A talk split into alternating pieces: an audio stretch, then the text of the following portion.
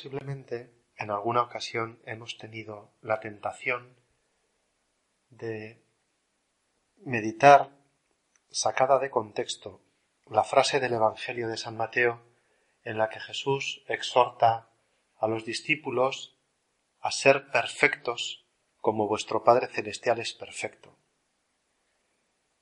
Y en esa interpretación fuera de contexto, pues la imaginación nos puede presentar que esa perfección consiste en cumplir ordenadamente todas nuestras obligaciones, levantarnos a la hora puntual, realizar las tareas de la casa, salir de casa pronto, no enfadarnos con nadie, llegar a trabajar, hacer las cosas muy bien, volver a casa y cumplir todo una cosa detrás de otra, con de modo que salgan bien las cosas porque están bien hechas y manteniendo una serenidad prácticamente impasible.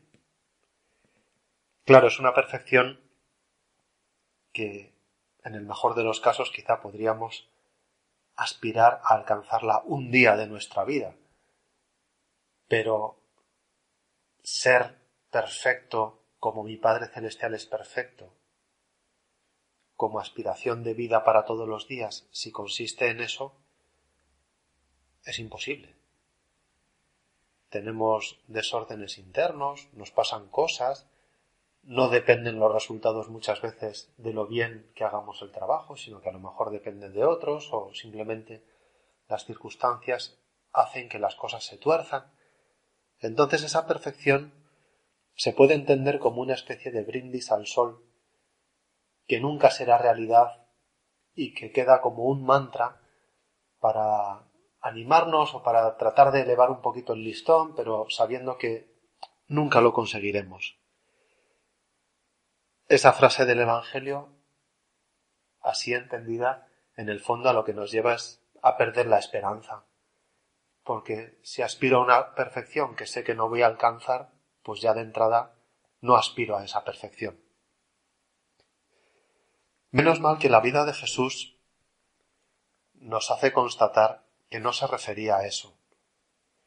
Empezando por su nacimiento en Belén y el hecho de que mucha gente a su alrededor pues fuera indiferente porque no fue capaz de reconocerle y que solamente unos pastores y poco tiempo después la persecución que hizo que Herodes matase a todos los inocentes, todos los niños de su edad o edad parecida, que después de tanto trabajo por predicar, curar enfermos, atender personas, viajar de un lado para otro con noches que las pasaba pues donde le pillaba, tanto esfuerzo, tanto cansancio, para que luego el resultado de su predicación acabase siendo un grito de todos a coro crucifícale, crucifícale.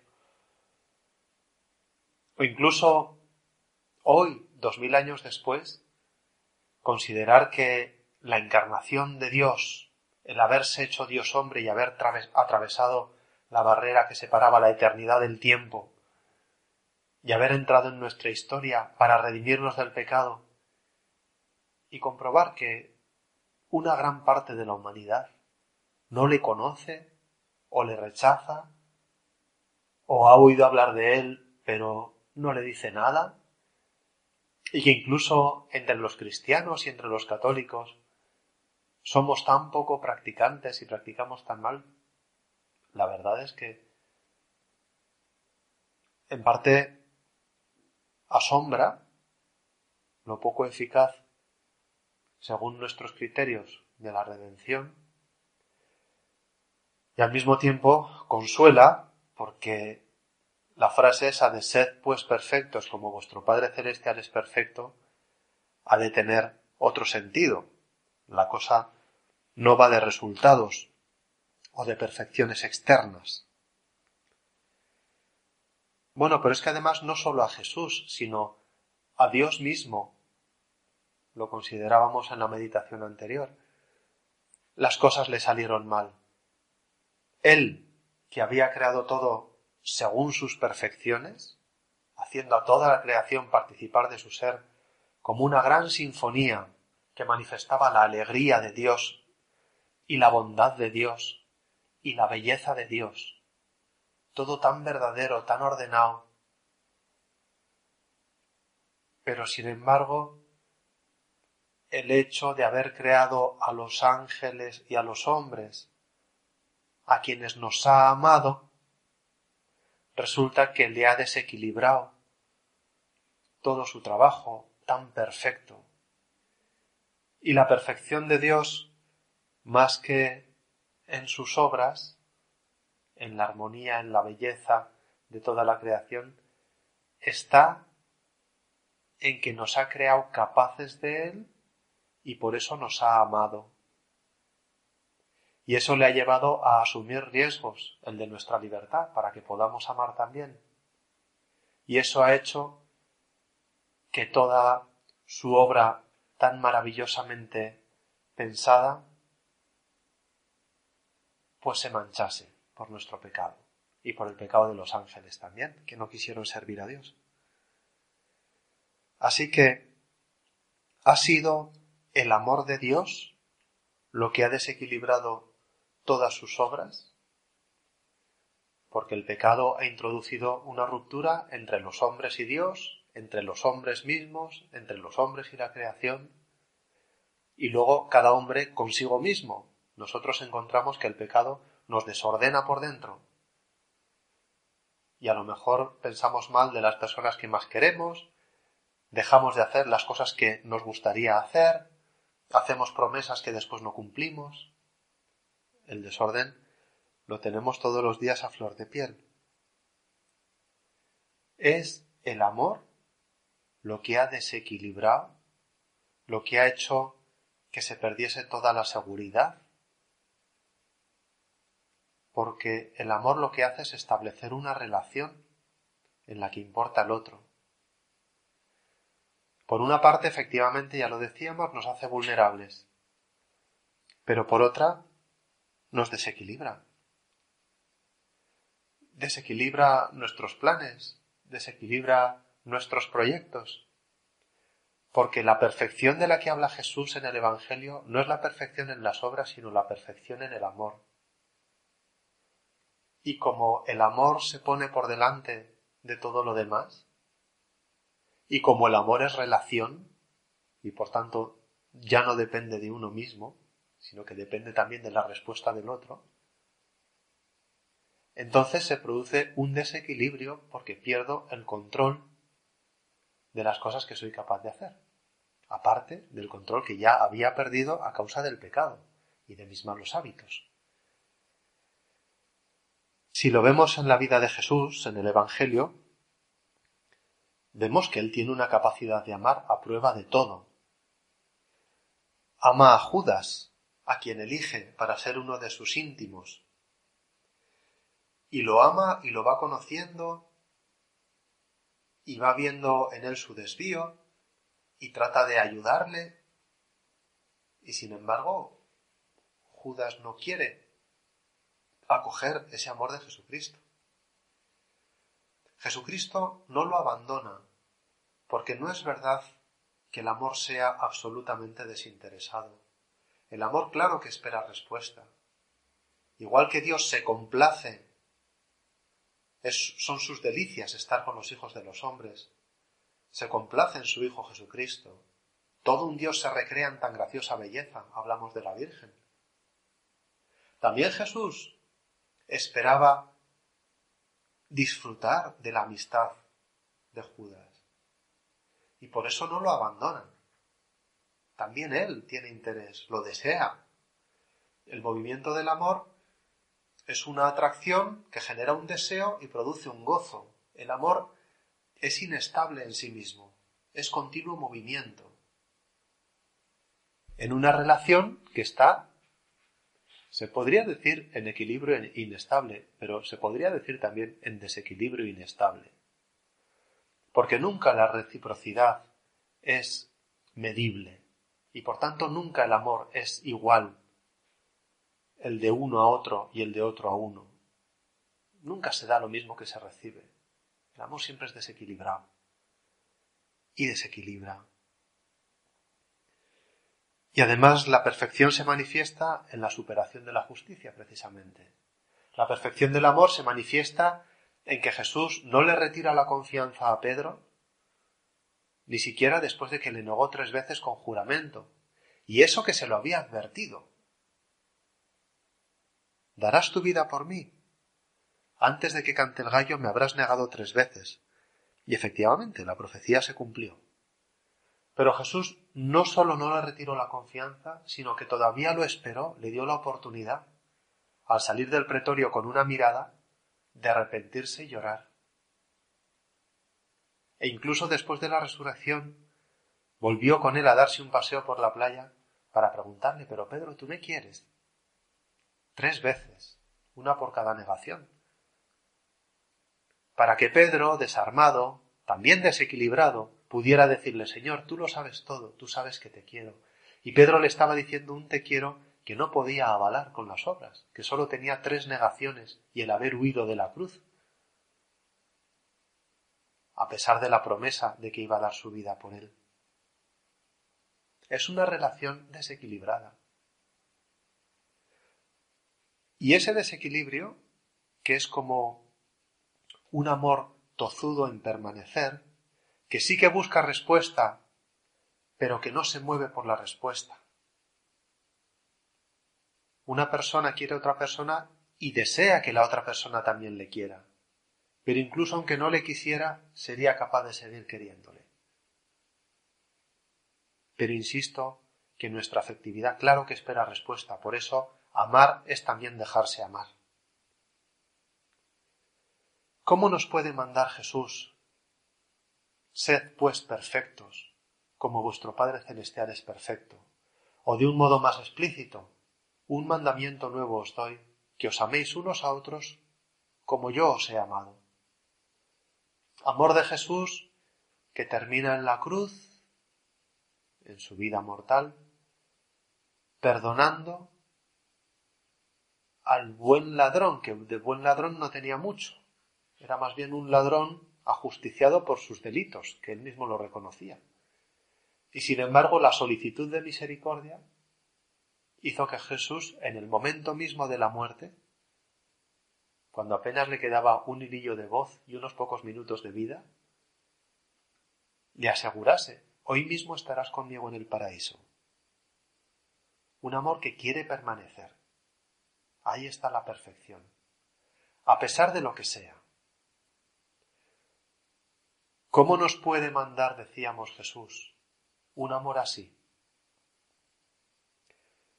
Pues pienso que no hay otro modo de entenderlo que el considerar que Dios a nosotros nos quiere así. Dios nos quiere de un modo desequilibrado. Nos quiere de un modo que desea nuestra respuesta pero que nos quiere a pesar de nuestra falta de respuesta. Hay un modo de rezar que consiste en contarle nuestras cosas a Dios. Y está bien, contarle nuestra vida. Una relación de confianza, una relación filial, no está mal. Pero, a mi modo de entender, hay una forma mejor todavía de hacer oración, y es dejarle a Dios que nos cuente nuestra propia historia. Sacar en la presencia de Dios los recuerdos, la memoria del corazón, las cosas que nos han impactado a lo largo de nuestra vida, que suelen ser cosas de amor y de dolor, las que se nos han grabado, y preguntarle a Dios cómo las ve. Dios mío, ¿tú cómo juzgas una situación en la que a lo mejor sufrí por un acontecimiento familiar o por una injusticia, o momentos de gran ternura, momentos que recuerdo de mucho amor en mi vida.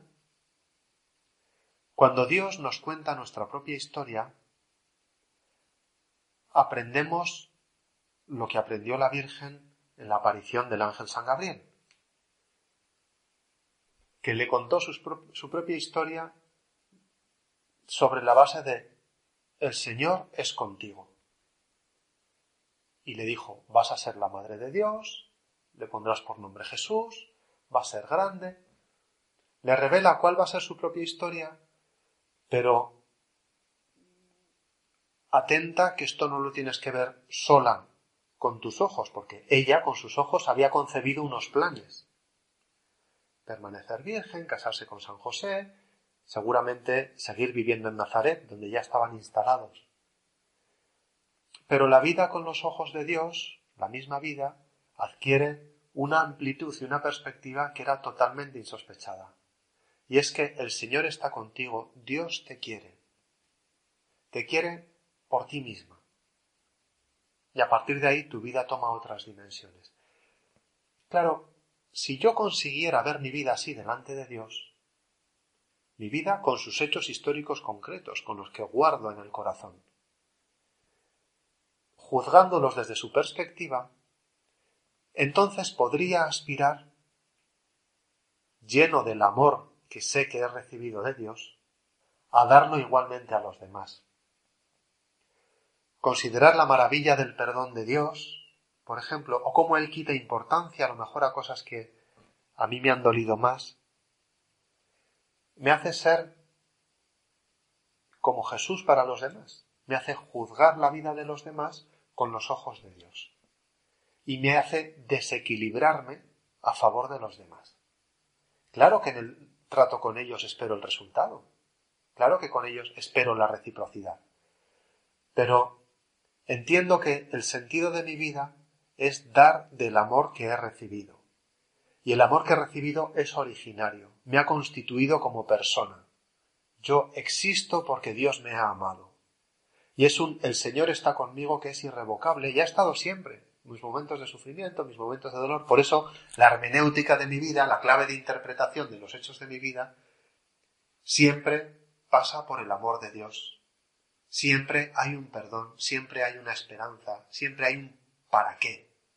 Incluso en cosas que puede que no encuentre el por qué, a la luz del amor de Dios encontraré un para qué, que me llenará de alegría y de esperanza de manera que podré mirar a los demás con esa misma alegría e infundirles esa misma esperanza. Y al final, amar a una persona es inocular el virus de la esperanza, como dice Tim en su libro Más fuertes que el odio. Por tanto, dejar que Dios nos cuente nuestra propia historia. Y a partir del perdón recibido, del amor recibido, del no tener en cuenta el número de veces que le hemos ofendido en lo mismo, aprender a tratar así a las personas que tenemos cerca, estar desequilibrados siempre a favor de los demás, estar dispuestos a perdonar siempre una vez más, a pasar por alto, a desenfadarnos por cosas que nos han enfadado de los otros, a no exigir derechos aunque los tengamos, y saber renunciar a ellos por afirmar al otro. No es lógico, pero efectivamente el amor muchas veces no es lógico. O mejor dicho, la lógica del amor supera a la lógica racional. El amor no es irracional, pero muchas veces el corazón tiene razones que la razón no entiende. Por eso podemos empezar una vez más. Hace falta ser humilde. Querer con humildad significa saber que lo que doy no lo doy por lo bueno que soy, sino por lo que he recibido. No es que tenga muchas cualidades para amar, es que tengo mucho amor recibido que lo puedo dar. Y efectivamente, el amor crece cuando se da. Los bienes espirituales se multiplican en la medida en la que se distribuyen, al revés de los bienes materiales. Si yo doy la mitad del dinero que tengo, me quedo con la mitad de mi dinero. Sin embargo, si doy amor, crece el amor en la otra persona y crece en mí, crecen los dos.